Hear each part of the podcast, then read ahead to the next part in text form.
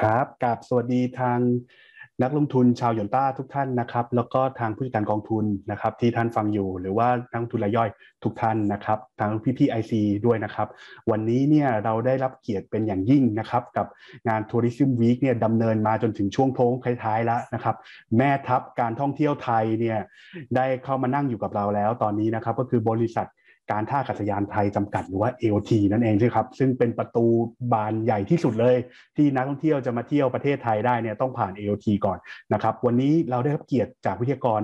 คือคุณอัญชลีประมวลเจริญกิจนะครับ ซึ่งท่านเป็นผู้ช่วยกรรมการผู้อำนวยการใหญ่สายงานบัญชีและการเงินหนึ่งนะครับ วันนี้ต้องกราบสวัสดีคุณอัญชลีนะครับ สวัสดีครับครับ แล้วก็นอกจากทางคุณอัญชลีเนี่ยเราก็ได้รับ เกียรติจากทางทีมไออาร์ยกทีมมาเลยนะครับนำโดยคุณพานพิไลนะครับหรือว่า Head IR นั่นเองนะครับ ก็กลับสวัสดีคุณพานพิไลด้วยนะครับ สวัสดีครับ โอเค ครบถ้วนนะครับ ก็อย่างแรกก่อนที่จะเริ่มรายการเนี่ย ผมต้องเรียนกับทางนักทุนก่อนว่า AOT เนี่ยเป็นบริษัทที่ผมเชื่อว่า เป็นบริษัทที่ในระยะยาวเนี่ย น่าจะเป็นหนึ่งในบริษัทที่ดีที่สุด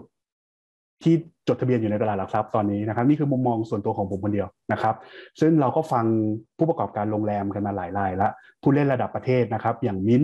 อย่างเอราวันเนี่ยเขามีความเห็นของเขานะครับ เราฟังผู้ประกอบการที่เป็นสายการบินตรงๆเนี่ยเราก็ฟังมาแล้วนะครับอย่าง BA นะครับ AOT เนี่ยในฐานะที่เป็น landlord เบอร์หนึ่งเลย ในอุตสาหกรรมนี้นะครับแล้วก็อยู่ในห่วงโซ่อุปทานที่ผมเชื่อว่าได้ประโยชน์สูงสุดณวันนี้เนี่ย AOT กำลังอยู่ในช่วงของวิกฤตครั้งใหญ่สุดอันหนึ่งที่เขาเผชิญนะครับ ซึ่งมาจากปัจจัยภายนอกนะครับก็คือตัวของโควิด -19 นะครับนี่ก็เป็นช่วงโค้งท้ายๆแล้ววันนี้เราจะมาคุยกันว่า AOT เขาจะรับมือยังไงนะครับ แล้วแผนการของเขาเป็นยังไงนะครับ ในระยะถัดไปเนี่ย AOT จะมีการกลับมาเติบโตยังไงนะครับ ก็ถือว่าเป็นช่วงเวลาที่ดีที่สุดแล้วที่นักทุนจะมาศึกษาหุ้น AOT นะครับ เพราะว่าเป็นปีที่เกิดโควิด -19 นะครับ ถ้าไม่ใช่ปีโควิด -19 ท่านก็คงไม่ได้เห็นราคา AOT แบบนี้นะครับ วันนี้เรามาศึกษาร่วมกันนะครับ แล้วก็มาทำความเข้าใจร่วมกันว่าผู้บริหารมีมุมมองอย่างไร แล้วท่านก็เก็บไปใช้ในการตัดสินใจของท่านเองนะครับ เดี๋ยวลำดับแรกเนี่ย ลำดับงานจะเป็นเหมือนเดิม ก็คือทางคุณอัญชลีเนี่ยหรือทาง LT เนี่ยก็จะได้ present ก่อนนะครับแล้วจากนั้นเนี่ยช่วงท้ายเนี่ยก็จะเป็นการถามตอบคำถามนะครับจากทางเราแล้วก็ทางบ้านนะครับก็เชิญทาง LT แชทสกินเริ่มได้เลยครับ ก่อนอื่นก็สวัสดีนะคะ นักลงทุนนะคะ แล้วก็ขอบคุณลูกค้าของหยวนต้านะคะ ต้องขอบคุณมากทางหยวนต้าที่ชวน AOT เข้ามาร่วมในงานนี้นะคะ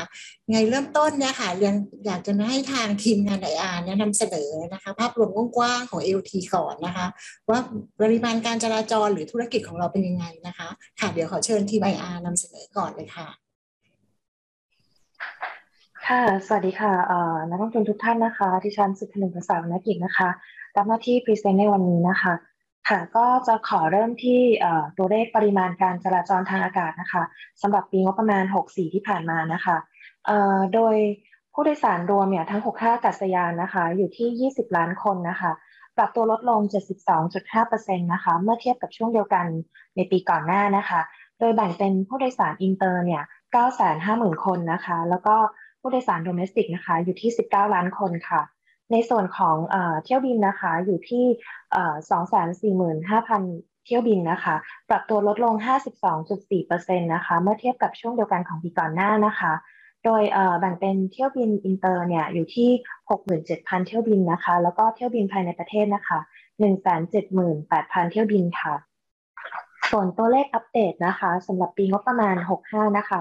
ซึ่งเริ่มตั้งแต่วันที่ 1 ตุลาคมถึง 27 พฤศจิกายน 64 นะคะ ผู้โดยสารรวมอยู่ที่ 3.2 ล้านคนนะคะ หรือประมาณเอ่อหรือประมาณ 55,000 คนต่อวันนะคะ ซึ่งกับลดลงเนี่ย 51.9%นะคะเมื่อเทียบกับช่วงเดียวกันของปีก่อนหน้านะคะโดยแบ่งเป็นผู้โดยสารอินเตอร์อยู่ที่สามแสนหนึ่งหมื่นแปดพันคนนะคะ แล้วก็ผู้โดยสาร domestic อยู่ที่ 2.9 ล้านคนนะคะ ในส่วนของจำนวนเที่ยวบินเนี่ยอยู่ที่เที่ยวบินรวมอยู่ที่ 39,000 เที่ยวบินนะคะ ลดลง 36.8%เมื่อเทียบกับช่วงเดียวกันของปีก่อนนะคะ แล้วก็เป็นเที่ยวบินอินเตอร์เนี่ยอยู่ที่ 13,000 เที่ยวบิน แล้วก็เที่ยวบินภายในประเทศเนี่ยอยู่ที่ 26,000 เที่ยวบินนะคะค่ะ จากสถานการณ์การแพร่ระบาดของโควิด -19 ทั่วโลกเนี่ยนะคะ รัฐบาลไทยก็ได้ออกมาตรการเพื่อควบคุมการแพร่ระบาดของโควิด -19 โดยการประกาศปิดน่านฟ้าเป็นการชั่วคราวนะคะ ในช่วงเดือนเมษายนถึงมิถุนายน 63 นะคะ เพื่อจำกัดการเดินทางระหว่างประเทศ จากการระงับเที่ยวบินระหว่างประเทศเนี่ยส่งผลให้จำนวนผู้โดยสารลดลงอย่างมากนะคะแต่ต่อมาเนี่ยในช่วงกลางเดือนพฤษภาคม 63 เนี่ยรัฐบาลได้ ผ่อนคลายมาตรการการควบคุมการแพร่ระบาดของโควิด -19 นะคะทำให้จำนวนผู้โดยสารภายในประเทศเนี่ยปรับตัวเพิ่มขึ้นอย่างต่อเนื่องนะคะ ตั้งแต่เดือนเมษายน 63โดยในปี 63 เนี่ยจำนวนผู้โดยสารรวมอยู่ที่ 72 ล้านคน ซึ่งลดลงจาก 141 ล้านคนในปี 62 นะคะ หรือลดลง 48.8%นะคะ ในขณะที่การแพร่ระบาดของโควิด -19 ภายในประเทศเนี่ยเกิดขึ้นซ้ำหลายระลอกนะคะประกอบกับว่าภาครัฐเนี่ยได้ออกข้อกำหนดในการจำกัด แล้วก็ควบคุมการเดินทาง อย่างเคร่งครัดเพื่อแบบควบคุมการแพร่ระบาดในช่วงเดือนกรกฎาคม 64 นะคะส่งผลให้จำนวนเที่ยวบินแล้วก็ผู้โดยสารลดลงอย่างมาก ต่อมาภาครัฐเนี่ยได้ผ่อนคลายมาตรการการควบคุมโรคบางส่วนนะคะ รวมถึงการอนุญาตให้เดินทางเข้าออกจังหวัด ในพื้นที่ควบคุมสูงสุดและเข้มงวดได้นะคะ แบบเป็นเอ่อพื้นจากคือพื้นที่สีแดงเข้มนะคะ ภายใต้เงื่อนไขที่กำหนด โดยมีผลตั้งแต่วันที่ 1 กันยายน 64 เป็นต้นไปนะคะเอ่อซึ่งจำนวนผู้โดยสารในปี 64 เนี่ย รวมอยู่ที่ 20 ล้านคนนะคะ หรือลดลงจากปี 62 ซึ่งเป็นช่วงก่อนเกิดโควิด 19 นะคะ อยู่ที่ 85.9%นะคะ โดยแบ่งเป็นผู้โดยสารอินเตอร์เนี่ย ลดลงถึง 98.9%แล้วก็ผู้โดยสารเอ่อเอ่อ domestic เนี่ยลดลง 67%นะคะ โดยตั้งแต่วันที่ 1 พฤศจิกายน 64 ประเทศไทยได้กลับมาเปิดรับนักท่องเที่ยวที่ได้รับการฉีดวัคซีนครบแล้ว แล้วก็เดินทางประเทศที่มีความเสี่ยงต่ำโดยไม่ต้องกักตัวนะคะโดยข้อมูลจาก กระทรวงสาธารณสุขนะคะ เมื่อวันที่ 27 พฤศจิกายน 64 เนี่ย ประเทศไทยมีจำนวนการได้รับวัคซีนไปแล้วมากกว่า 92 ล้านโดสนะคะ ซึ่งก่อนที่ประเทศไทยเนี่ยจะกลับมาเปิดประเทศรับนักท่องเที่ยวเข้ามาอย่างเต็มรูปแบบนะคะภูเก็ตเป็นจังหวัดแรกของไทยนะคะ ที่อนุญาตให้นักท่องเที่ยวที่ได้รับวัคซีนครบโดสแล้วเนี่ยสามารถเข้าประเทศได้โดยไม่ต้องกักตัวนะคะ ภายใต้โครงการภูเก็ต Sandbox นะคะ โดยโครงการภูเก็ต Sandbox เนี่ยเริ่มตั้งแต่วันที่ 1 กรกฎาคม 64 นะคะ แล้วก็ตามมาด้วยโครงการสมุย Plus นะคะ ตั้งแต่วันที่ 15 กรกฎาคม แล้วก็โครงการภูเก็ต7 plus 7 extension นะคะ ที่เริ่มตั้งแต่เดือนวันที่ 16 สิงหาคม 64 นะคะโดยตั้งแต่วันที่ 1 พฤศจิกายน 64 ที่ผ่านมาเนี่ย ประเทศไทยได้ทยอยเปิดให้นักท่องเที่ยวเนี่ยเดินทางเข้าประเทศอีกครั้ง แต่ยังคงมีข้อจำกัดด้านการเดินทางอยู่นะคะ โดยมีการปรับมาตรการแล้วก็เงื่อนไขการเข้าประเทศของทั้งคนไทยแล้วก็ต่างชาตินะคะ โดยแบ่งรูปแบบการเข้าประเทศเนี่ยออกเป็น 3 กลุ่มขึ้นอยู่กับสถานะการฉีดวัคซีนของผู้เดินทาง แล้วก็ประเทศที่ออกเดินทางมานะคะ โดยที่ผู้เดินทางจากต่างประเทศเนี่ยที่ได้รับการฉีดวัคซีนโควิด -19 ครบแล้วเนี่ยจะแบ่งออกเป็น 2 กลุ่มด้วยกันนะคะโดยรูปแบบที่1เนี่ยจะเป็นรูปแบบ test and go นะคะ extension from quarantine นะคะ เป็นรูปแบบสำหรับผู้ที่เดินทางจากประเทศที่มีความเสี่ยงต่ำนะคะ แล้วก็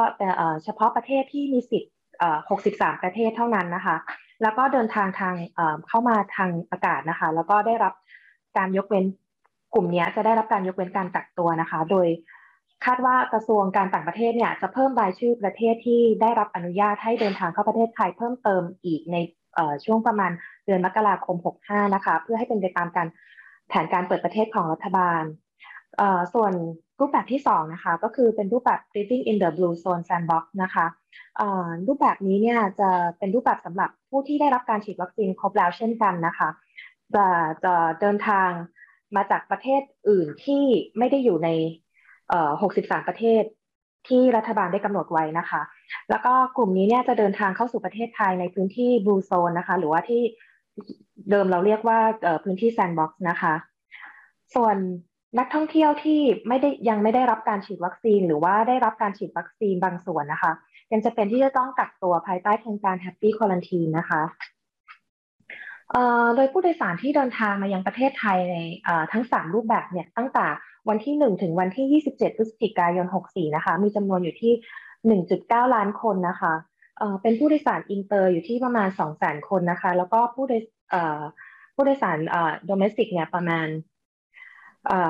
860,000 คนนะคะ ซึ่งนักท่องเที่ยว 5 ประเทศหลักนะคะ ได้แก่สหรัฐอเมริกา เยอรมนี แล้วก็สหรัฐอาณาจักร ญี่ปุ่น แล้วก็เกาหลีใต้นะคะ ล่าสุดเนี่ยสำนักงานการบินพลเรือนนะคะ ได้ออกประกาศห้ามผู้โดยสารจาก 8 ประเทศจากทวีปแอฟริกานะคะ ที่มีการระบาดของโควิด -19 สายพันธุ์ใหม่ หรือว่าไมโครโอไมครอนนะคะห้ามเดินทางเข้าประเทศไทยตั้งแต่วันที่ 1 ธันวาคม 64 เป็นต้นไปนะคะ ส่วนผู้โดยสารที่เดินทางเข้าประเทศไทยตั้งแต่วันที่ 28-30 พฤศจิกายนเนี่ยจะต้องกักตัว 14 วันนะคะ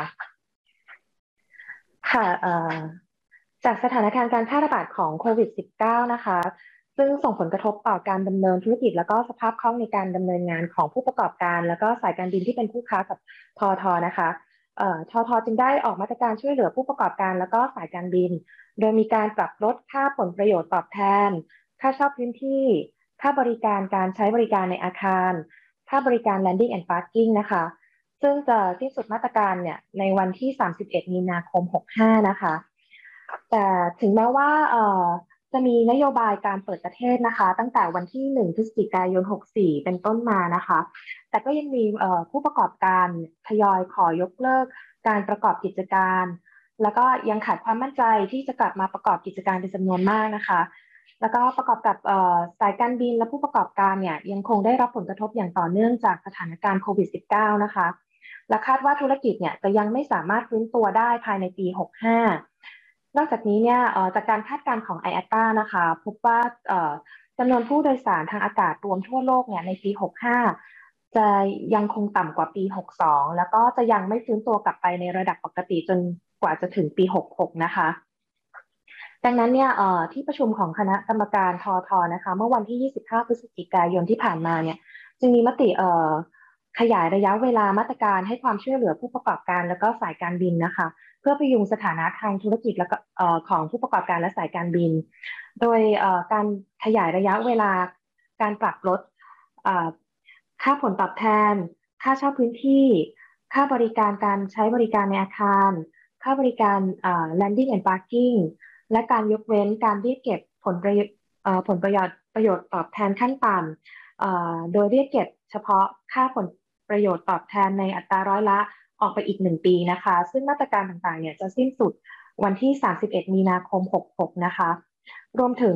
ขยายระยะเวลาการอนุญาตประกอบกิจการ ให้แก่ผู้ประกอบการที่ประกอบกิจกรรมเชิงพาณิชย์ณท่าอากาศยานทั้ง 6 แห่งของทอทอนะคะ ออกไปอีกหนึ่งปี นับจากวันที่สิ้นสุดการให้สิทธิ์ประกอบกิจการเดิมนะคะ โดย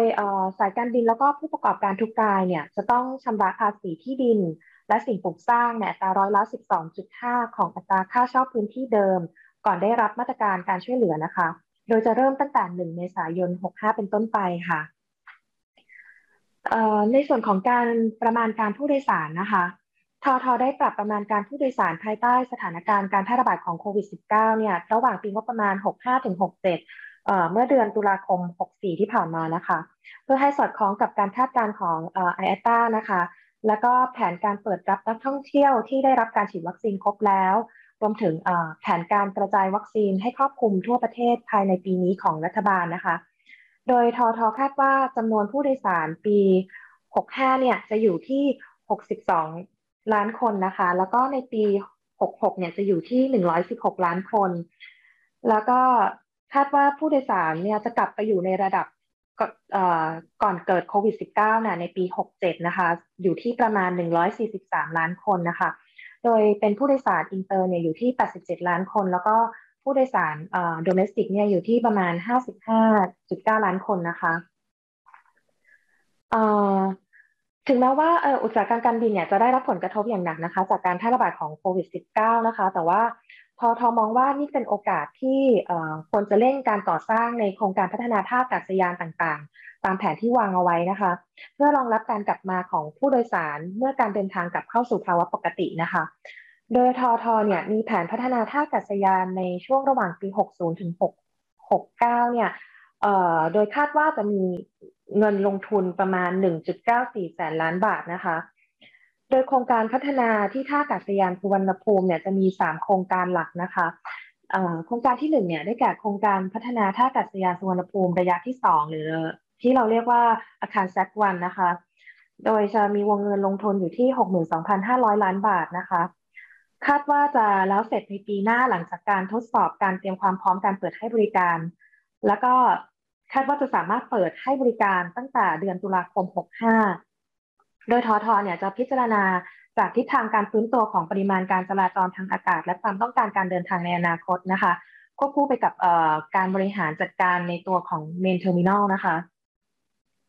ส่วนโครงการที่สองเนี่ยเป็นโครงการก่อสร้างทางวิ่งเส้นที่สามนะคะหรือว่า third runway เนี่ยจะมีวงเงินลงทุนอยู่ที่ 21,800 ล้านบาทนะคะ โดยวงเงินนี้ได้รวมถึงค่าชดเชยผลกระทบทางด้านเสียงแล้ว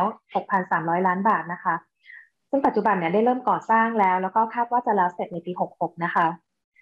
ก็โครงการที่ 3 นะคะ จะเป็นโครงการการก่อสร้าง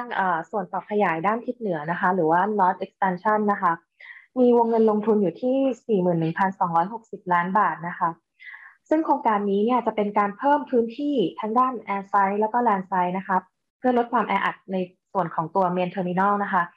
โดยทอท.เนี่ยได้เสนอโครงการนี้ไปยังกระทรวงคมนาคม แล้วก็สภาพัฒน์เพื่อพิจารณาแล้วนะคะ แล้วก็ยังได้เสนอผลการศึกษาของจาก IATA นะคะ ไปยังสภาพัฒน์เพื่อพิจารณาแล้วเช่นกัน ซึ่งในงานดังกล่าวเนี่ยเป็นการยืนยันว่าการก่อสร้างตัว North Expansion เนี่ยจะสามารถแก้ปัญหาความแออัดภายในตัวอาคารผู้โดยสารหลังใน main terminal ได้นะคะ ส่วนผลการศึกษาของ ICAO เนี่ย ปัจจุบันก็อยู่ระหว่างการดำเนินการตามขั้นตอนนะคะ แล้วก็ขณะนี้เราก็ยังรอผลประเมินของ EIA ด้วยเหมือนกันนะคะ ซึ่งว่าคาดว่าโครงการนี้จะแล้วเสร็จในปี 67 ค่ะ ส่วนโครงการพัฒนาท่าอากาศยานดอนเมืองระยะที่ 3 นะคะ มีวงเงินลงทุนอยู่ที่ 36,830 ล้านบาทนะคะ ปัจจุบันเนี่ยทอทอได้เสนอแผนพัฒนาเนี่ยไปยังกระทรวงคมนาคม แล้วก็สภาพัฒน์เพื่อพิจารณาแล้วนะคะ แล้วก็อยู่ระหว่างรอผล EIA คาดว่าโครงการจะแล้วเสร็จในปี 69 ค่ะ ส่วนโครงการที่เหลือเนี่ยจะเป็นโครงการพัฒนาท่าอากาศยานภูมิภาคนะคะ โดยมีกรอบวงเงินลงทุนอยู่ที่ประมาณ 32,000 ล้านบาทนะคะ ซึ่งโครงการขณะนี้เนี่ยโครงการต่างๆ อยู่ระหว่างการพิจารณาของกระทรวงคมนาคม แล้วก็สภาพัฒน์นะคะ แล้วก็รวมถึงยังรอยังคงรอผล EIA ด้วยนะคะในส่วนของการสร้างรายได้ของทอทอค่ะ เนื่องจากว่ารายได้ที่เกี่ยวกับการบินเนี่ยหรือว่ารายได้จาก ฝั่ง Aero นะคะจะมีความผันผวนตามปัจจัยต่างๆ ที่มีผลกระทบต่ออุตสาหกรรมการบิน อย่างที่เราเห็นได้ชัดก็คืออการแพร่ระบาดของโควิด -19 เนี่ยทำให้การเดินทางระหว่างประเทศเนี่ยต้องหยุดชะงักส่งผลให้รายได้กระทบต่อรายได้ของบริษัทนะคะ ดังนั้นเนี่ยทอทอจึงมีแผนที่จะพัฒนาในส่วนของการสร้างรายได้ด้านนอนแอโรให้มากขึ้นนะคะเพื่อจะได้สร้างความมั่นคงทางด้านการเงินของบริษัทต่อไป โดยมีโครงการต่างๆนี้นะคะ โครงการที่หนึ่งเนี่ยก็คือเอ่อ Airport City นะคะ หรือว่าการพัฒนาที่ดินที่ท่าอากาศยานสุวรรณภูมินะคะปัจจุบันเนี่ยทอทอมีพื้นที่ว่างอยู่2แห่งนะคะ แห่งแรกเนี่ยก็คือที่เราเรียกกันว่าแปลง 37 หรือว่าเราจะเรียกว่าลิสโคแลนด์นะคะ มีพื้นที่อยู่ประมาณ 700 ไร่ค่ะ อยู่ในเขตของสนามบิน โดยในปี 62 เนี่ยกรมธนรักษ์มีความเห็นชอบอในการใช้ประโยชน์ที่ราชพัสดุนะคะ เพื่อนำมาพัฒนา เชิงพาณิชย์สิบกิจกรรมนะคะ ได้แก่โรงแรม การขนส่งแล้วก็โลจิสติกนะคะสำนักงานและศูนย์ธุรกิจร้านค้าและศูนย์การค้า การท่องเที่ยวและนันทนาการ การประชุมสัมมนาและนิทรรศการ ที่พักอาศัย การกีฬา การรักษาพยาบาล แล้วก็กิจกรรมอื่น ๆนะคะซึ่งรูปแบบการพัฒนาเนี่ยจะเป็นกิจกรรมที่เกี่ยวเนื่องกันกับการบินนะคะ เพราะว่ามันอยู่ในเขตสนามบินนะคะ ล่าสุดกระทรวงการคลังเนี่ยได้มีมติเห็นชอบ การขยายระยะเวลาการใช้ประโยชน์ที่ดินราชพัสดุออกไปอีก 30 ปี ซึ่งสัญญาเนี่ยจะสิ้นสุดในปี 94 นะคะ โดยพื้นที่ดังกล่าวเนี่ยได้รับการพัฒนาโครงสร้างพื้นฐานด้านการคมนาคม แล้วก็ระบบสาธารณูปโภคหลักแล้วปัจจุบันเนี่ยอยู่ระหว่างพิจารณาคัดเลือกกิจการที่จะมาลงทุนในพื้นที่ดังกล่าวนะคะ ส่วนพื้นที่ที่สองนะคะที่เป็นแห่งที่สองเนี่ยก็คือแปลงสีวาลีน้อยหรือฟรีโฮแลนด์นะคะ มีพื้นที่อยู่ 723 ไร่ โดยในปี 62 เนี่ยพื้นที่ดังกล่าวได้รับอนุมัติจากคณะกรรมการผังเมืองในการปรับสีผังนะคะ จากพื้นที่สีเขียวเนี่ยเป็นสีน้ำเงิน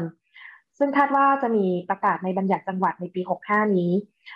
ปัจจุบันอยู่ระหว่างปรับโครงสร้างพื้นฐานแล้วก็ด้าน กับปรับโครงสร้างพื้นฐานด้านคมนาคม แล้วก็สาธารณูปโภคหลักนะคะ เพื่อรองรับการพัฒนาโครงการต่างๆ ในอนาคต ส่วน project ต่อไปนะคะ ก็คือ digital platform นะคะ เป็นการพัฒนาเทคโนโลยีในรูปแบบของแอปพลิเคชันบนอุปกรณ์พกพานะคะ เช่นสมาร์ทโฟนแท็บเล็ตนะคะ เพื่อบริหารจัดการท่าอากาศยานให้มีประสิทธิภาพ แล้วก็ยกระดับคุณคุณภาพการให้บริการ โดยเฉพาะอย่างที่เราเห็นนะคะสถานการณ์การแพร่ระบาดของโควิด -19 เนี่ยทอทอก็ได้นำเทคโนโลยีเนี่ยมาประยุกต์ใช้เพื่อลดความเสี่ยงจากการติดเชื้อจากการเดินทางทางอากาศนะคะ ซึ่งเกิดจากการสัมผัสนะคะ โดยปัจจุบันเนี่ยได้นำเทคโนโลยีมาใช้ในบางท่าอากาศยาน เพื่อนำล่องแล้วก็คาดว่าจะนำไปใช้ในทุกให้ครบทุกท่าอากาศยานในอนาคตนะคะ ซึ่งระบบที่ได้เริ่มมานำมาใช้แล้วเนี่ยมีดังนี้นะคะ ระบบที่หนึ่งเนี่ยก็คือระบบการตรวจบัตรผู้โดยสารก่อนขึ้นเครื่องนะคะระบบนี้เป็นการอำนวยความสะดวกให้แก่ผู้โดยสารที่ไม่ต้องต่อแถวรอเช็คอิน แล้วก็โหลดสัมภาระนะคะได้เริ่มนำล่องที่ท่าอากาศยานสุวรรณภูมิเป็นแห่งแรกแล้วนะคะ ระบบต่อมานะคะก็คือระบบติดตาม แล้วก็ตรวจนับความหนาแน่นของผู้โดยสารแบบเรียลไทม์นะคะระบบนี้เนี่ยจะแสดงระยะเวลาที่ ต้องรอเข้าคิวในพื้นที่ตรวจบัตรโดยสาร ตรวจค้นผู้โดยสาร แล้วก็ตรวจหนังสือเดินทางนะคะโดยระบบนี้จะสามารถตรวจสอบสถานะการรอคิวผ่านหน้าจอมอนิเตอร์แบบ real-time ได้เลย แล้วก็จะสามารถแจ้งเตือนเจ้าหน้าที่ท่าอากาศยานเนี่ย ถ้าบริเวณพื้นที่ใดนะคะ เกิดความหนาแน่นของผู้ใช้บริการในพื้นที่นั้นๆเนี่ย เจ้าหน้าที่ก็จะสามารถเข้าไปจัดการกระจายผู้โดยสารให้ไปยังจุดที่มีความหนาแน่นน้อยกว่าได้นะคะ ซึ่งนอกจากนี้เนี่ยยังเป็นการช่วยในเรื่องของอการเว้นระยะห่างทางสังคมได้ด้วย โดยระบบนี้เริ่มนำร่องไปแล้วที่ท่าอากาศยานสุวรรณภูมิ ดอนเมืองแล้วก็ภูเก็ตนะคะส่วนระบบสุดท้ายนะคะ คือระบบจัดเก็บค่าบริการจอดรถยนต์แบบอัตโนมัตินะคะเอ่อเป็นระบบที่ให้บริการสำหรับผู้ที่เข้ามาใช้พื้นที่อาคารจอดรถของเอ่อสนามบินสุวรรณภูมิ แล้วก็ภูเก็ตนะคะ โดยผู้ใช้บริการเนี่ยสามารถดำเนินการ ได้ด้วยตนเอง แล้วก็ยังเป็นการลดความเสี่ยงจากการติดต่อและสัมผัสกันระหว่างผู้ใช้บริการ แล้วก็เจ้าหน้าที่ในท่าอากาศยานนะคะเอ่อนี่ก็เป็นบางส่วนของการเริ่มนำเทคโนโลยีมาใช้ภายในท่าอากาศยานของทอท.นะคะเมื่อเพื่อมุ่งสู่การเป็น digital airport นะคะ โดยล่าสุดเนี่ยทอท.ได้ปรับแอปพลิเคชันใหม่จาก Airport AOT Airport Application นะคะ เป็นสวัสดี by AOT ซึ่งการเอ่อเป็นการ update function ให้ครอบคลุมบริการแก่ผู้เข้ามาใช้บริการให้มากขึ้นนะคะ เช่น การตรวจสอบข้อมูลเที่ยวบิน ตรวจสอบที่จอดรถ ที่ตั้งร้านค้า ร้านอาหาร แล้วก็จุดให้บริการต่างๆนะคะ ส่วน project ต่อไปนะคะ เป็นธุรกิจด้านการขนส่งหรือ cargo นะคะ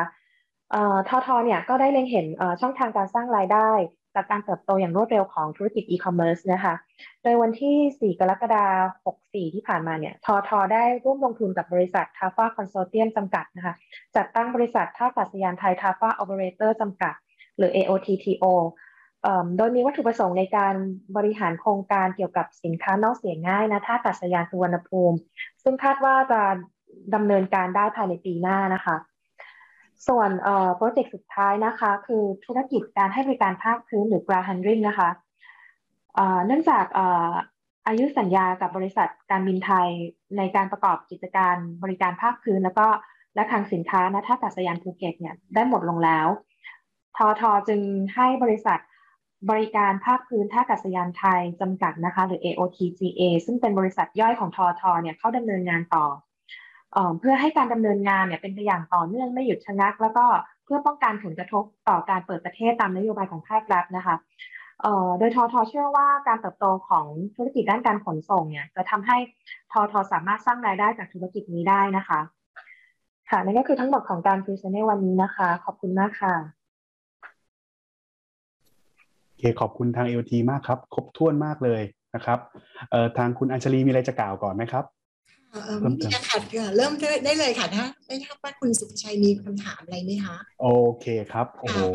คนจริงคำถามนี่มีสักร้อยคำถามได้นะครับ เกี่ยวกับ AOT นะแต่ว่าต้องเริ่มจากอันที่ง่ายที่สุดก่อนนะครับ อันที่ง่ายที่สุดคงต้องเป็นเรื่องของมาตรการ เพราะว่าเราเพิ่งแจ้งมาเลย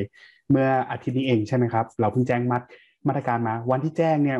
หุ้นลงค่อนข้างแรงเลยนะครับ แล้วก็แจ้งมา เพราะว่าวันนั้นก็เจอเออ โควิดสายพันธุ์ใหม่ด้วยผสมมารุมมาตุ้มกันนะครับสองสองเรื่องเลย ผมเนี่ยรับโทรศัพท์สายไหมเลยวันนั้นคำถามก็คือว่ามาตรการที่ออกมาเนี่ยจำเป็นขนาดไหนครับ อันนี้คำถามที่หนึ่งก่อนครับก็คือว่าอย่างที่เมื่อใน presentation นะคะ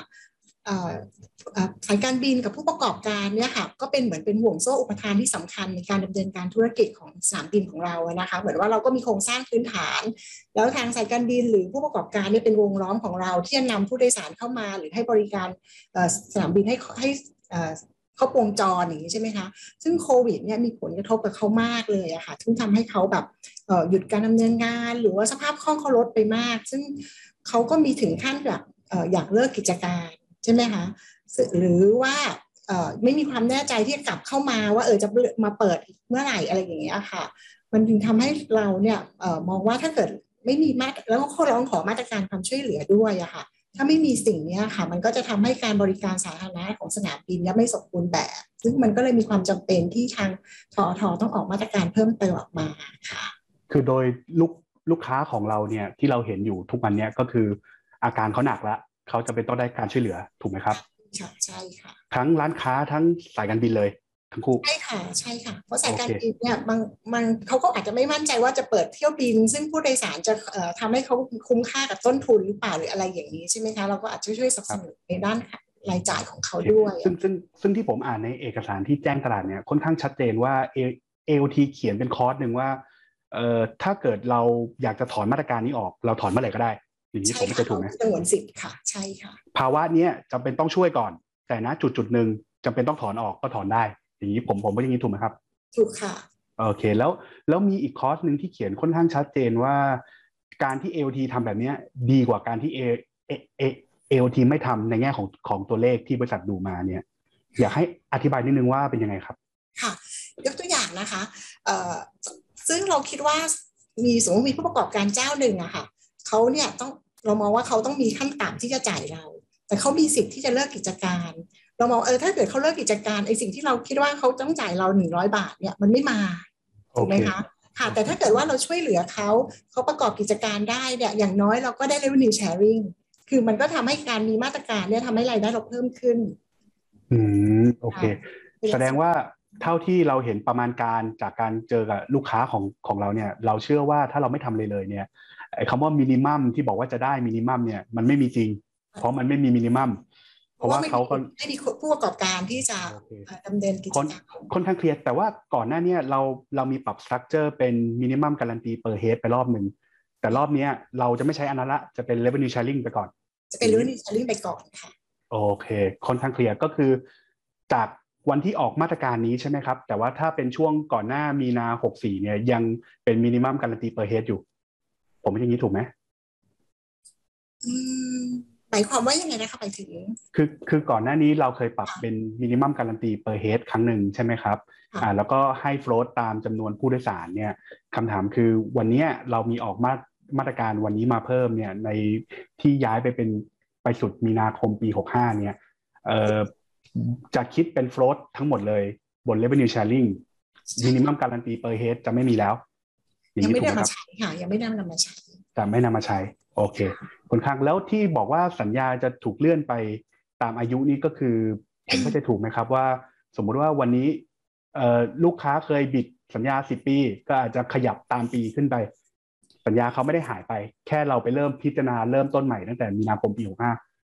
เข้าใจอย่างนี้ถูกไหมครับบวกบวกให้เขาเพิ่มอีกหนึ่งให้ให้ขยายให้อีกหนึ่งปีอะค่ะ โอเค ก็คือตาม ตามตามที่อาตาม wording เลยค่ะ โอเค ค่อนข้างเคลียร์มากเลย ทีนี้พอผมฟังแบบนี้ครับ คุณอัญชลีผมก็จะเริ่ม concern ละนักลงทุนก็จะเริ่ม concernโหแสดงว่า airline กับร้านค้านี่เขาอาการหนักมากเลยนะ AOT ช่วยมาหลายรอบแล้ว ก็ยังต้องช่วยอีกเนี่ยคำถามคือแนวโน้มการฟื้นตัวของของ traffic การจราจรทางอากาศหลังจากเปิดประเทศมาเนี่ยมันฟื้นบ้างไหมครับ แล้วเราคิดว่าหน้าตามันจะฟื้นในในในลักษณะไหนในปี 65 ครับ ตั้งแต่เปิดประเทศมาเนี่ยค่ะ ถ้าเราแยกเป็นผู้โดยสารภายในประเทศนะคะ เราก็จะเห็นว่ามาตรการการผ่อนคลายอย่างเงี้ยค่ะทำให้เหมือนเขาก็อาจจะมีความเชื่อรัฐบาลผ่อนคลายการเดินทางมากขึ้นใช่ไหมคะมีฉีดวัคซีนเพิ่มขึ้นเนี่ยค่ะ แล้วเขากระตุ้นรัฐบาลก็ออกมาตรการกระตุ้นการท่องเที่ยวต่างๆ ขึ้นมาเนี่ยค่ะ ก็เลยทำให้คนไทยเริ่มออกเดินทางเพิ่มขึ้น จะเห็นว่าตัวเลขการจราจรในผู้โดยสารภายในประเทศในเดือนพฤศจิกายนเนี่ยเริ่มมีการปรับตัวเพิ่มขึ้นแล้วค่ะ มันจะลักษณะค่อย ๆ ฟื้นตัวไปค่อย ๆ ฟื้นตัวนะคะ เราก็คิดว่ามันน่าจะเติบโตได้ในปี 65 เพิ่มขึ้นสำหรับในประเทศนะคะ แต่สำหรับเออระหว่างประเทศเนี่ยค่ะ มันก็ขึ้นอยู่กับว่าเออนอกจากเราแล้วเนี่ยเราก็ไปดูจากประเทศต้นทางของเขานะคะเขาว่าเขามีมาตรการยังไงบ้าง คือคนเดินทางมาเรากักตัวยังไงบ้างหรืออะไรอย่างเงี้ยค่ะ ก็ซึ่งเป็นเป็นปัจจัยตัดสินต่อการตัดสินใจของผู้โดยสารเหมือนกันนะคะ ซึ่งอันเนี้ย อาจจะต้องผู้โดยสารระหว่างประเทศอาจจะเพิ่มอย่างค่อยๆเป็นค่อยๆไปอะค่ะจะเห็นว่าประมาณการของเราเนี่ยผู้โดยสารต่างประเทศเราไม่ได้เพิ่มขึ้นมากค่ะนี้ภาพของปี 65 ยังเป็น domestic มา market เป็นหลักเป็นตลาดต่างต่างประเทศค่อยๆฟื้น ใช่ค่ะใช่เราคิดว่าจะกลับมาเป็น traffic ปกติเนี่ยในมุมมองของเราเนี่ยต้องปีไหนครับ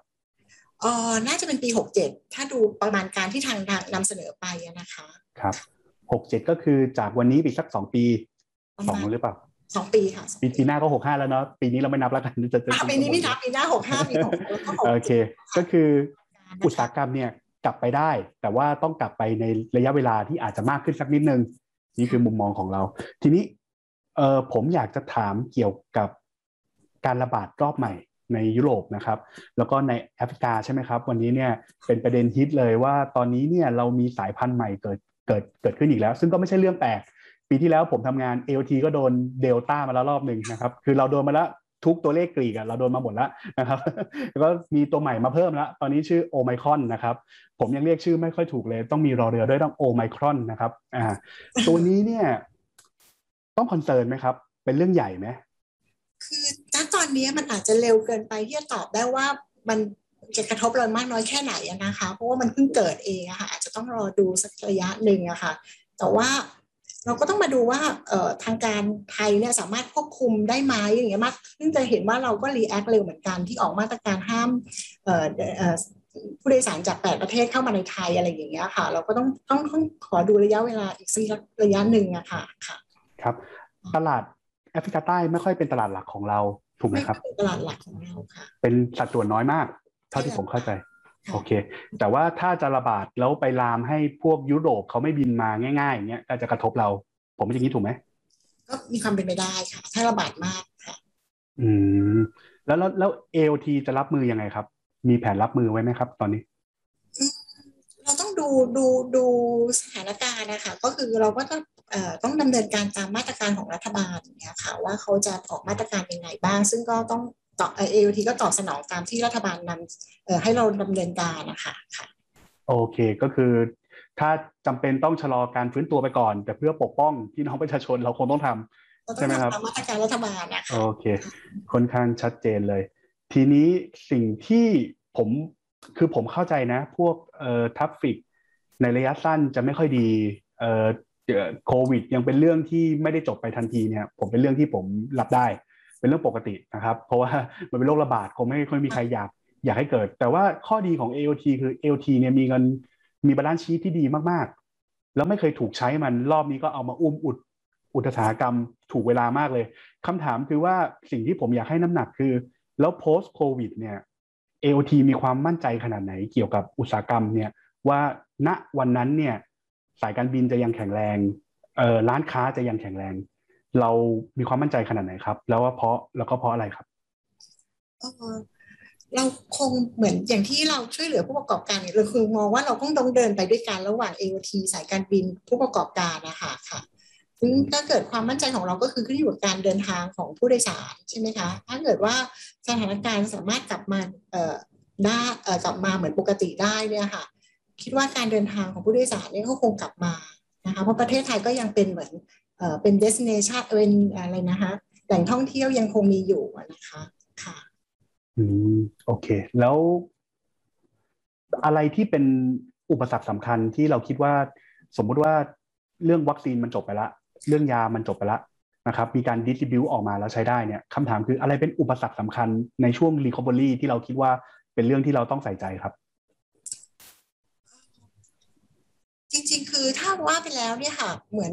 ทาง AOT เนี่ยคือเราในในเรื่องของเออพื้นฐานของ AOT ในในการบริการสนามบินเนี่ยค่ะ เราพร้อมอยู่ตลอดเวลาค่ะเพราะฉะนั้นคือถ้ามีผู้โดยสารเข้ามาเนี่ย AOT พร้อมในในในมุมมองของ AOT อะค่ะ แล้วเราก็หวังว่าเออผู้ประกอบการหรือห่วงโซ่อุปทานของเราเนี่ยค่ะเขาก็ถ้าเกิดผู้โดยสารกลับมาการท่องเที่ยวกลับมาอย่างเงี้ยค่ะเศรษฐกิจดีขึ้นเขาก็คงพร้อมที่จะดำเนินการออกต่อไปในอนาคตนะคะ ค่ะคิดว่าอุปสรรคตอนนี้อาจจะยังมอง ถ้าเกิดว่ากลับมาเหมือนเดิมนะคะ มันก็คงดีขึ้นนะคะค่ะโอเคด้วยด้วยพื้นฐานของประเทศของไทยอย่างเงี้ยค่ะคือคือพูดง่ายๆ คือบริษัทวันนี้คือตั้งรับเตรียมเตรียมความพร้อมความพร้อมวันไหนที่ traffic มาเราต้องพร้อมกระโดด enjoy ค่ะแต่ระหว่างที่ traffic ไม่มาต้องอุ้มผู้ประกอบการให้ผ่านไปด้วยกันให้ได้นี่คือต้องเหมือนว่าต้องไปด้วยกันนะคะเดินไปต้องไปด้วยกัน โอเค โอเค แล้ว ให้เลือกระหว่างร้านค้ากับ airline เนี่ยเราคิดว่าอันไหนอาการหนักกว่ากันครับ ในมุมมองของเราเนี่ยเอ่อพี่ไม่ต้องเนมเนมชื่อก็ได้นะครับ คือคือจริง ๆ คือเหมือนว่าแอร์ไลน์เนี่ยอาจจะเป็นเหมือนว่าข้อมูลของเขาเอ่อเป็นเป็นที่รับรู้กันใช่ไหมคะก็เราก็จะ Public อาจจะมอง firm เยอะว่าใช่เป็น public firm เยอะอาจจะมองว่าเขาเป็นอาการหนักเห็นชัดเจน แต่ร้านค้าเขาก็เป็นเหมือนพอๆกันนะคะ เพราะว่าเขาก็ดำเนินแบบอะไรนะลูกค้าเป้าหมาย เดียวกันใช่ไหมคะ เข้าใจครับเข้าใจโอเคเพราะฉะนั้นจริง ๆ ก็คือทางผู้บริหารจะบอกว่าจริง ๆ แล้วเนี่ยมันหนักกว่าที่คนเห็นนะ ถูกไหมครับ ในแง่ของทั้งคู่ค่ะโอเค แต่ว่า balance sheet ของ AOT นี่คือรองรับสถานการณ์แบบนี้ครับ แบบนี้เลยนะฮะ ที่แทบไม่มีนักเที่ยวต่างชาติเลย domestic ก็มียังไม่เต็มประสิทธิภาพเนี่ย เรารับสถานการณ์อย่างเงี้ยไปได้อีกสักกี่ปีครับ ที่เราคิดว่าสบาย อันนี้ก็ตอบยากเหมือนกันนะคะเนี่ยๆอะไรครับก็คือคือเราไม่รู้ว่ามันจะแบบว่าเอออยากจะเห็นว่าอย่างเช่นเออปีที่ผ่านมา ซึ่งเรามองว่าเป็นแบบสุดแย่ที่สุดละอ่าครับใช่ใช่เพราะฉะนั้นคือในอนาคตเรามองว่ามีโอกาสเออมันจะเป็นทางที่เราจะฟื้นตัวอย่างเงี้ยค่ะค่ะโอเค ก็คือแม้ว่าเจอปีที่แล้วมาแล้วที่แทบจะไม่มีนักท่องเที่ยวต่างชาติเลย เราก็อยู่สบายๆ ไม่ได้มีปัญหาอะไรมาก ใช่ใช่ใช่ไหมครับพี่ก็อยู่ได้อยู่ได้อยู่ได้แล้วกันอย่าอย่าเรียกว่าอยู่สบายเนาะเหนื่อยหน่อยค่ะโอเคเหนื่อยหครัน่อยค่ะโอเค ทีนี้มีเรื่องหนึ่งที่อยากจะลงน้ำหนักกับทาง AOT อะครับ ก็คือ ผมเข้าใจนะเรื่องโควิด อะไรเงี้ยคนเดาไม่ได้หรอกคือ มันเป็นเรื่องที่ก็ต้องรับมือไปอะนะครับ ซึ่งผมเชื่อว่าบริษัทระดับ A AOT ยังไงรับมือได้อยู่แล้วนะครับ balance sheet เราก็พร้อม คนเราก็พร้อมแล้วเราก็ผ่านมาหลายเวฟแล้ว จะมีอีกสักเวฟหนึ่งมันคงจะไม่หนักหนาอะไรหรอกมันก็คงทำได้ สิ่งที่ผมอยากอยากจะให้เวลา ซึ่งตอนนี้มีสัก15นาที จากจุดนี้เนี่ยผมอยากจะให้เวลาเกี่ยวกับการที่เราพยายามจะพัฒนาธุรกิจใหม่นะครับ ตรงเนี้ยคนส่วนใหญ่ไม่ค่อยได้ฟังเลย คนส่วนใหญ่เห็น LT ก็นึกว่า LT ก็คือ passenger ต้องรอฝรั่งมา ต้องรอหัวแดงมา หัวทองมานะครับแต่ว่าธุรกิจใหม่เนี่ยผมฟังเมื่อกี้เนี่ยมีหลายก้อนเลยนะ ที่ดูน่าสนใจ อยากจะเริ่มที่ตัวใกล้สุดก่อนที่เรามีการ ออขออนุมัติแก้ไขตัวสิทธิการใช้พื้นที่ไปแล้วนะครับ คือตัว Airport City เนี่ยวันนี้เนี่ยเป็นยังไงบ้างแล้วพัฒพัฒนาการไปถึงตรงไหนแล้ว แล้วเราคิดว่าตรงนี้จะมาเสริมภาพของเรายังไงครับ ค่ะ ก็คือธุรกิจใหม่ของเราเนี่ยค่ะ เดิมเนี่ยเราจะมี Aero กับ non Aero ใช่ไหมคะ ซึ่ง non Aero เนี่ยบางทีมันก็ยัง related to เอ่อธุรกิจการบินที่เกี่ยวกับการบินของเราอยู่นะคะสำหรับธุรกิจใหม่เนี่ยเราพยายามที่จะ ให้มันเป็น non aero ที่อาจจะ related น้อย เพราะนี่คือจากประสบการณ์โควิดเนี่ยพอถ้าเกิดว่า aero มีปัญหาเนี่ยมันคือกระทบไปเกือบทั้งหมดนะคะ ก็อย่างเริ่มแรกเนี่ยค่ะที่เป็นธุรกิจของด้านเอ่อเอ่อ airport city นะคะตอนนี้ก็คือเราเริ่มที่จะดำเนินการสำรวจและออกแบบโครงสร้างพื้นฐานของในในพื้นที่ตรงแปลง 723 ไร่อะค่ะ ที่เป็นฟรีโฮของเราอะนะคะ okay. ซึ่งเริ่มแรกเนี่ย เราเราจะดำเนินการเอ่ออาจจะเกี่ยวกับเรื่องของพวกศูนย์กระจายสินค้าเกษตร หรืออะไรพวกอย่างเงี้ยค่ะไปก่อเอ่อโปรเจกต์แรก ๆ ที่ที่มีเป้าหมายที่จะเริ่มดำเนินการนะคะสำหรับ Airport City อะค่ะ ซึ่งเราก็มองว่าแล้วเอ่อประเทศไทยอะค่ะถ้ามองภาพรวมของประเทศเนี่ยนะคะถ้าเอ่อที่จะโกดเนี่ยมันก็คือเรื่องของการตัวเอนจิเอ่อ เครื่องจักรที่นำไปสู่การเจริญเติบโตของประเทศไทยมันคือการส่งออกใช่ไหมคะแล้วการที่สินค้าเกษตรของเราเนี่ยเราก็เหมือนว่าเป็นสินค้าที่มันมีมานานเป็นตัวที่เราส่งออก ซึ่งการพัฒนาที่จะเพิ่มขึ้นเนี่ยเราต้องอัพแบบสินค้าเกษตรให้เราแบบมันเพิ่มมูลค่าเพิ่มขึ้นหรืออะไรอย่างเงี้ยค่ะดังนั้นเนี่ยเราก็เลยมองว่าจุดเนี้ย มันเสริมกันกับทิศทางที่จะนำไปสู่การประเทศไทยที่จะพัฒนาแปลงไปนะคะเรามีสองแปลงแปลงแรกคือตัวฟีโฮเนี่ยจะทำเป็นเอ่อ certify hub ของการขนส่งสินค้า perishable ใช่ไหมครับ อันนี้ผมพอจะถูกไหมมันจะลิงก์กันนะคะแต่ส่วนที่เป็นเอ่อ perishable เอ่อ certify hub เนี่ยมันจะอยู่ในส่วนของทางสินค้าด้วยแต่แปลงที่เป็นเป็นฟีโฮเนี่ยเป็นเหมือนเป็นศูนย์รวมสินค้าเกษตรหรืออะไรอย่างเงี้ยค่ะ มันเป็นค่ะ หลักๆ คือจะจะเป็นศูนย์รวมศูนย์คัดกรองสินค้าต่อต่อต่อไปนี้จะขนผลไม้ดีๆ ของเราไปยุโรปก็ไปง่ายอะไรอย่างนี้ใช่ใช่ไหมครับโอเคแล้วแปลงที่เป็นลิโชนี้เราไปทำอะไรครับลิโชก็เหมือนอย่างที่นำเสนอ มันก็มีเอ่อเอ่อมีกิจกรรมได้หลายกิจกรรมมาค่ะซึ่งเราก็กำลังรอให้ผู้ประกอบการเนี่ยนำเสนอโปรเจกต์มาให้เราพิจารณากันอยู่อะค่ะ โอเค ซึ่ง จริง ๆ แล้ววันนี้เราแก้กฎหมายเนี่ยสามารถจะทำได้ในหลากหลายประเด็นแล้วถูกไหมครับนี่ผมเข้าใจถูกไหมในประเด็นที่ในประเด็นที่ขอบเขตที่ทางเอ่อทางทางที่เมื่อกี้นำเสนออะค่ะครับโอเคค่อนข้างเคลียร์ทั้งสองแปลงเนี่ยเราจะเห็นพัฒนาการในช่วงไหนครับ ที่พอจะเป็นไปได้อาจจะเป็นแบบสักสองปีหรืออะไรอย่างเงี้ยค่ะ ช่วงนี้อาจจะเป็นช่วงเริ่มต้น เพราะว่าเรายังไปสร้างโครงสร้างพื้นฐานอยู่นะคะโอเค เพราะฉะนั้นในอนาคตถ้า เราขึ้นได้สำเร็จเนี่ยก็แน่นอนว่าจะเหมือนกับมีพื้นที่หนึ่งเป็นพื้นที่เช่า ที่มีเอกชนมาดำเนินธุรกิจแล้วเราก็ได้ค่าเช่า ในแปลงที่เป็น leasehold ผมไม่ได้ยินถูกไหมครับค่าเช่าหรือว่าได้ส่วนแบ่งรายได้หรืออะไรอย่างเงี้ยซึ่งเป็นลักษณะของของก็เป็นโมเดลที่ work กันไปโมเดลธุรกิจของเราค่ะโอเค ซึ่งมันจะต่อยอดให้ traffic ของสนามบินสุวรรณภูมิมันดีขึ้นด้วย คนก็จะใช้งานได้ดีขึ้นอย่างนี้ใช่ไหมครับ ผมก็มีส่วนหนึ่งด้วยที่ประกอบกันโอเค ส่วน freehold เนี่ยเราไม่ได้จะ develop บ้านจัดสรรอะไรใด ๆ ทั้งนั้นเราเราจะไปทำเป็นเอ่อ hub สินค้าเกษตรเพื่อเสริมการเอ่อส่งสินค้าเกษตรไปต่างประเทศของเราใช่ใช่ไหมครับ อันนี้ถ้าถ้าถ้าสินค้าเกษตรมันอาจจะอยู่ในส่วนที่เป็น freehold อะค่ะ ส่วนที่เป็น leasehold อาจจะเป็นธุรกิจอื่น ๆ ซึ่งตอนนี้ก็รอดูให้ผู้ประกอบการนำเสนอว่าจะทำอะไรอย่างเงี้ยค่ะโอเค ทีนี้ผมผมถามนิดนึงครับ Airport City เนี่ยเนื่องจากที่ดินสองอันนี้มันค่อนข้างใหญ่นะ เท่าที่ผมดูเนี่ยมันมันไม่เล็กนะที่ดินเริ่มเทิมเลยทั้งสองอันเนี้ยถ้ามันเกิดขึ้นสำเร็จเนี่ยสองอันนี้นี่ถือว่ามีระยะสำคัญกับผลประกอบการของบริษัทเป็นเป็นเป็นไปได้ไหมครับ ในระยะยาว ตอนนี้คือตัวเลขเนี่ยเรายังยังยังอาจจะประมาณการยังเอ่อยังไม่ยังยังไม่มีตัวเลขที่ชัดเจนตอนนี้ค่ะคือยังไม่สะดวกให้ไกด์แดนทำพูดง่ายยังบอกไม่ได้นะครับอ่าโอเคนะครับนักลงทุนก็ไปตีตีค่ากันเอาเอง แต่เอ่อถ้าดูในสไลด์ที่ทางบริษัท present เนี่ยก็ต้องบอกว่า ที่ดินตรงนั้นก็ไม่เล็กนะเริ่มเทิ่มนะครับ แล้วก็สัญญายาวด้วยนะครับ อันนี้คือประเด็นที่ 1 นะครับ อยากจะให้ทางผู้บริหารลงรายละเอียดเกี่ยว เกี่ยวกับตัว cargo business สักนิดหนึ่งได้ไหมครับ เพราะผมคิดว่าคา cargo ก็เป็นอนาคตเหมือนกัน อีกอีกหน่อยเนี่ยการขนส่งทางอากาศมันมีแต่จะดีขึ้นดีขึ้นเนะเพราะว่ามันง่ายมันสะดวกมันเร็วนะครับ โลกมันเล็กลงเล็กลงทุกวันนะครับคำถามคือคาร์โก้นี่เราทำอะไรอยู่ครับ ทุกทุกวันเนี้ยโอ้เนี่ยค่ะ ตอนนี้ที่เราที่อย่างที่นำเสนอค่ะ เราตั้งบริษัทลูกนะคะทาฟ้าโอเปอเรตเอโอทีทาฟ้าโอเปอเรเตอร์เนี่ยค่ะซึ่งเราจะตอนแรกจะดำเนินธุรกิจเกี่ยวกับเอ่อช่องทางพิเศษสำหรับสินค้าที่เน่าเสียง่ายนะคะค่ะ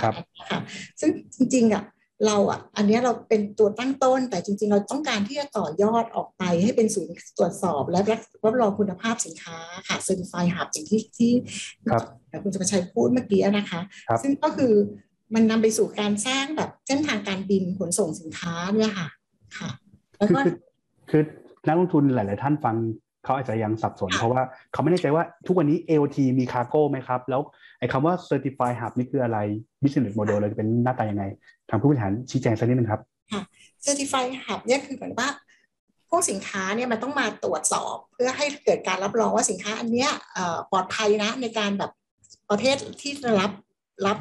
รับจากเราไปอย่างเงี้ยค่ะ ซึ่งถ้าสมมติเรามี Certify Hub เนี่ยค่ะ มา certify ที่ AOT ละเอ่อที่ที่เอ่ที่ประเทศไทยแล้วเนี่ยค่ะ พอไปนำส่งไปที่ปลายทางเนี่ยอาจไม่ต้อง certify อีกครั้งหนึ่ง มันก็นำไปได้เลยอย่างเงี้ยค่ะ โอเคก็คือเป็นเหมือนสแตมป์เราสแตมป์ปุ๊บก็ใช้ได้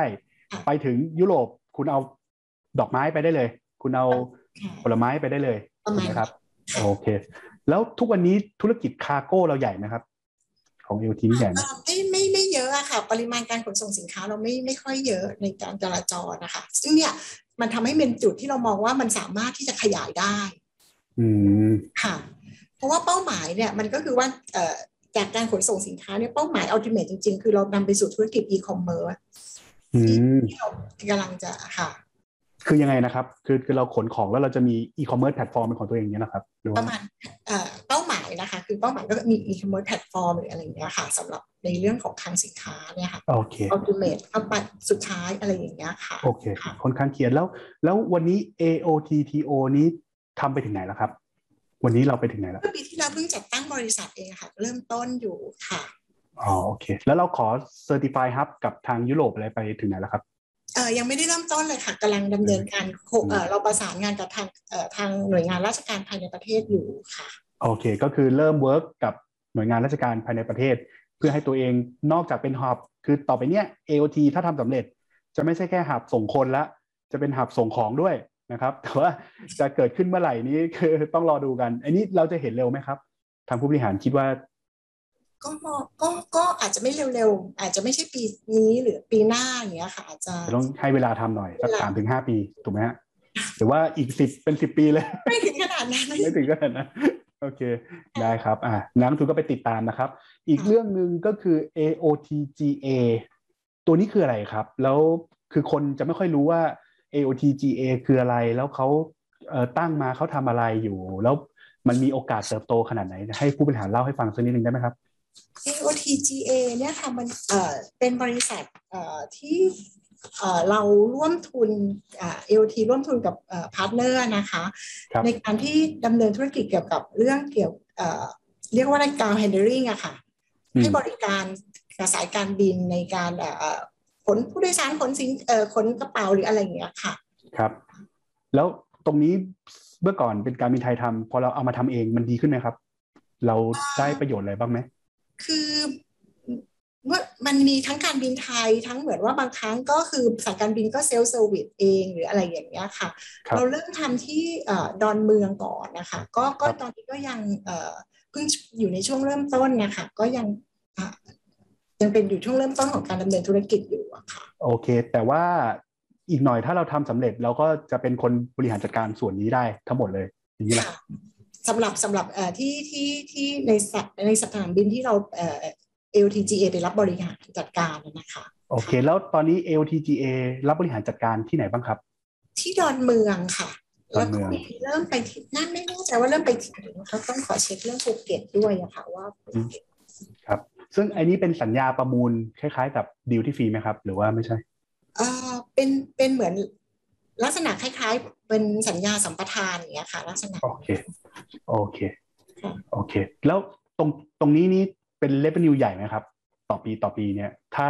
ถ้าได้บริหารจัดการแล้วทำได้ดีมีศักยภาพเนี่ยอืมตอนนี้ตัวเลขอาจจะยังไม่ยังไม่สะดวก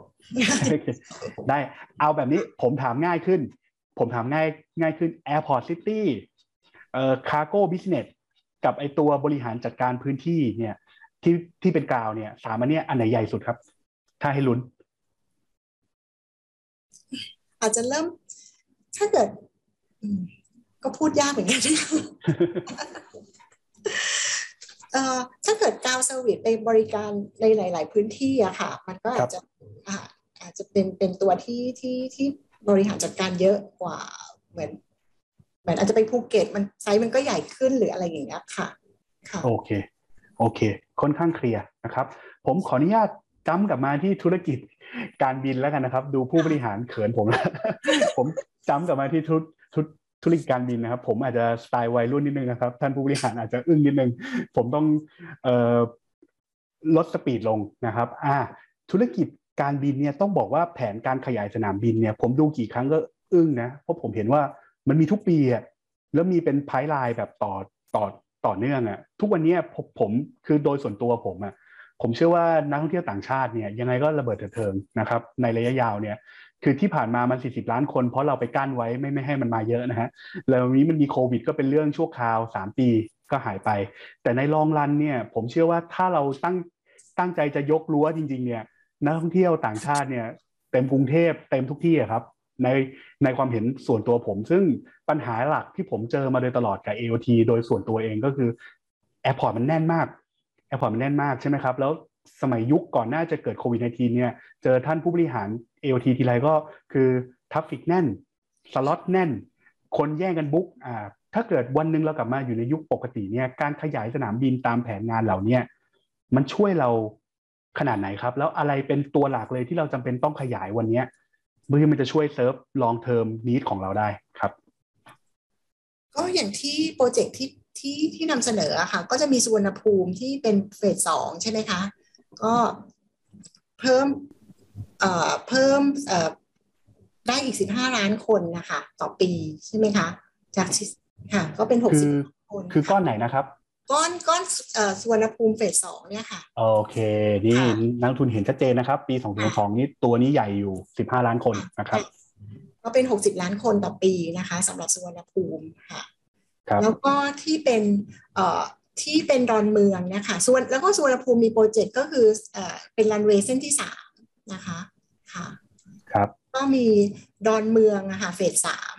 นะคะ ที่ที่ตอนนี้เอ่อที่อยู่ระหว่างการพิจารณาของสภาพัฒน์กระทรวงคมนาคมมันเนี้ยนะคะ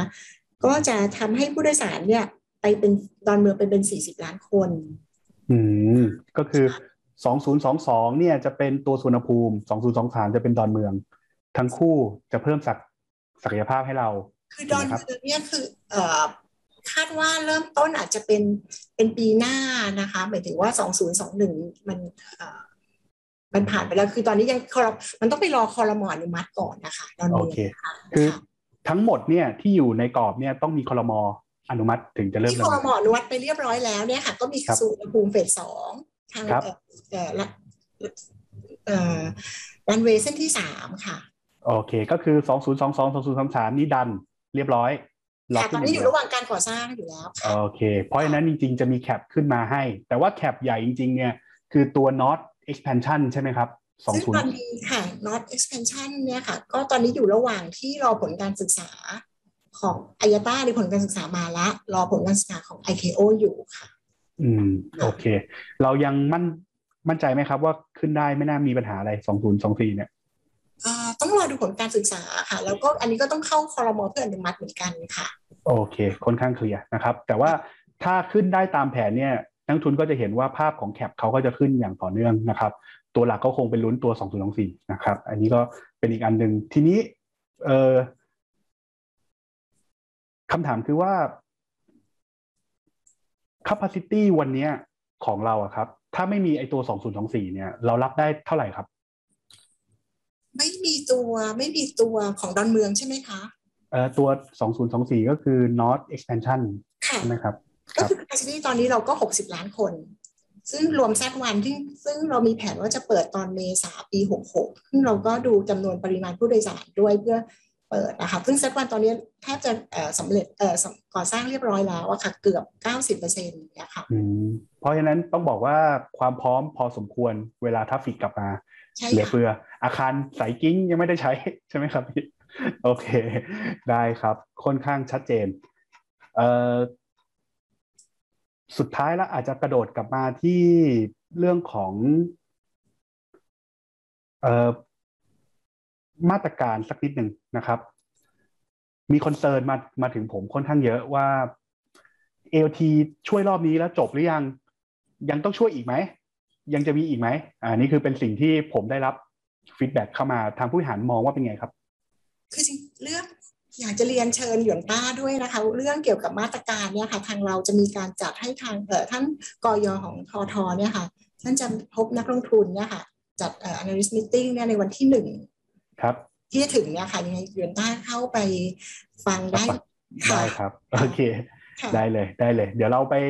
ถามทางท่าน CEO แล้วเรามาอัปเดตนักทุนเพิ่มอีกทีหนึ่งนะครับ ว่าทาง AT เขามองยังไง นะครับโอเค ถ้าอย่างนั้นวันนี้เนี่ยผมถือว่าครบถ้วนมากแล้วนะครับ ผมขออนุญาตใช้เวลาสั้นๆ สรุปเนื้อหาวันนี้ก่อน แล้วเดี๋ยวผมจะให้ทางคุณอัญชลีพูดทิ้งท้ายเกี่ยวกับ LT นะครับว่าเราอยากจะฝากอะไรให้ทางนักทุนนะครับ ก็หลังจากนั้นผมก็จะปิดงานนะครับ ในภาพรวมเนี่ยต้องบอกว่าในความเห็นผมคนเดียวนะครับ AOT เนี่ยต้องบอกว่าถือว่ามีความพร้อมพอสมควรนะ ที่ถ้า traffic กลับมาเนี่ยเขาพร้อมเติบโตอยู่แล้ว อันนี้ไม่ใช่ปัญหาอะไรนะครับเพียงระยะสั้นเนี่ยโควิด -19 ฮิตเขาต้องบอกว่ายังไงก็ฮิตนะครับ เพราะว่าคุณไม่ให้เดินทางเนี่ยยังไงก็ต้องโดนนะครับ เพียงแต่ว่า balance sheet ของ AOT เนี่ยในมุมมองผมเนี่ยถือว่าแข็งแรงมาก ดังนั้นเรื่องของของ AOT มีมีประเด็นเร็วคือรอว่าจะฟื้นเมื่อไหร่ นะครับคือรอเวลาแค่นั้นนะครับเพราะว่าความแข็งแรงของงบดุลเนี่ยถือว่าเหลือเฟือนะครับขณะที่มาตรการใหม่ที่ออกมาเนี่ยในมุมมองผมเนี่ยก็ต้องบอกว่าจะทำให้การฟื้นตัวมันช้าลงไปนะครับในปี 66 แต่ว่าหุ้นลงมาขนาดนี้เนี่ยก็ต้องบอกว่าสะท้อนไปหมดแล้วแหละนะครับตั้งแต่วันที่ประกาศนะครับสิ่งที่อาจจะต้องจับตาคือโอไมคอนนะครับซึ่งคนยังไม่ค่อยรู้เรื่องว่ามันคืออะไร ผมก็ไม่ค่อยรู้เรื่องนะครับ ดังนั้นนักทุนก็ต้องไปอ่านเพิ่มว่า คุณโอไมคอนเนี่ยเขาจะรุนแรงขนาดไหน แล้วเขาจะทำให้มาตรการการปิดเมืองเนี่ยมันกลับมารุนแรงเพิ่มขึ้นขนาดไหนนะครับ ซึ่งความเห็นโดยเบื้องต้นที่เราดูเนี่ย เรามองว่าผู้ประกอบการที่ผลิตวัคซีนเนี่ยเขาก็ออกมาพูดชัดเจนว่าเขาสามารถจะปรับตัวแล้วก็รับมือกับเรื่องนี้ได้นะครับ ยังไม่ใช่เป็นแบบว่า killing death ที่ วัคซีนที่ฉีดไปแล้ว70%จะใช้ไม่ได้เลย มันยังไม่อยู่ในจุดนั้นนะครับเพราะฉะนั้นตรงนี้ก็เป็นประเด็นสำคัญที่ถ้ามีพนักงานที่ดีเนี่ยหุ้นก็มีการจะ rebound ได้นะครับขณะที่ก้าวย่างที่สำคัญของ AOT ที่ผมอยากให้นักลงทุนไปดูเพิ่มเติมเนี่ยคงต้องบอกว่าเป็นเรื่องของธุรกิจอื่นนะครับธุรกิจ airport เนี่ย ไม่มีปัญหาครับ เพราะว่าวันไหนที่กลับมาดีมันก็ดีแค่นั้นเองง่าย ๆ แต่สิ่งที่เขาทำอยู่วันนี้เนี่ยทั้งเรื่องของเมืองการบินนะครับ ทั้งเรื่องของ Certify Hub นะครับที่เป็นตัว cargo เนี่ยรวมถึงเรื่องที่จะไปทำ growth เพิ่มขึ้นเนี่ยตรงนี้เนี่ยเป็นอะไรที่ ตลาดยังไม่ให้มูลค่าเลยนะครับ ตลาดแทบไม่เคยพูดถึงนะครับ แล้วก็เป็นสิ่งที่ผมก็เชื่อว่าทาง AOT เขาปั้นมาหลายปีแล้วนะครับ ก็ต้องให้เวลาเขาหน่อยนะครับ แต่ว่าถ้าเกิดขึ้นได้ก็จะเป็น upside ที่เป็นเซอร์ไพรส์ได้นะครับ หวังนี้ก็มีเพียงเท่านี้สำหรับมุมมองจากทางเราเนี่ยก็ต้องบอกว่า AOT เนี่ยเป็นหุ้นตัวหนึ่งที่ผมเชื่อว่าดีมากนะครับ แล้วก็อยู่ในธุรกิจที่แข็งแรงนะครับ แล้วก็ได้ประโยชน์เต็มที่นะครับ เป็น recovery play เบอร์หนึ่งของประเทศไทยเลย ปัญหาคือว่าวันนี้ Recovery Play ยังไม่พร้อมที่จะเพลย์นะครับ เพราะว่าเจอโควิดสายพันธุ์ใหม่เข้าไป นักทุนอาจจะต้องรอนิดนึงนะครับ เพียงแต่ว่าถ้าท่านเป็นนักทุนระยะยาวเนี่ยอาจจะต้องแบ่งซื้อ เพราะว่าโอกาสที่หุ้นจะเซแรงๆเนี่ยถ้าไม่ได้เกิดการเหตุการณ์พิเศษอย่างอย่างเช่นสายพันธุ์ใหม่ หรือว่าการที่มีมาตรการเยียวยามาเพิ่มอย่างเงี้ย หุ้นก็คงจะไม่ได้ปรับลงมาได้แรงง่ายๆนะครับ ดังนั้นเนี่ยณจุดจุดนี้เราคิดว่าเป็นโซนที่ท่านควรจะสะสมแล้วที่บวกลบ 60 บาทนะครับ ทีนี้ทาง LT มีอะไรจะทิ้งท้ายไหมครับ แล้วเดี๋ยวผมจะปิดรายการแล้วครับ เชิญครับสุกชัยช่วยสรุปไป เยอะแล้วนะคะ AOT ก็ตามที่เรียนนะคะ เราก็พร้อมที่จะรองรับการกลับมาของผู้โดยสารนะคะเพราะที่ผ่านมาเราเตรียมความพร้อมตลอดสนามบินมันต้องเปิดอยู่ตลอดเวลานะคะ ไงก็สุดท้ายนี้ก็ต้องขอขอบคุณทางเดือดต้ามากนะคะ ที่ให้เกียรติทาง AOT ในการเข้าร่วมรายการวันนี้นะคะค่ะขอบคุณค่ะโอเคครับ ถ้าอย่างนั้นผมขออนุญาตปิดรายการแต่เพียงเท่านี้นะครับ แล้วเดี๋ยวเรามีโอกาสได้เชิญทาง LT มาในลำดับถัดไปนะครับ วันนี้ต้องขอบคุณทางคุณเจรีมากนะครับ แล้วก็ทางทีมเออาร์ด้วยนะครับ ขอบคุณครับ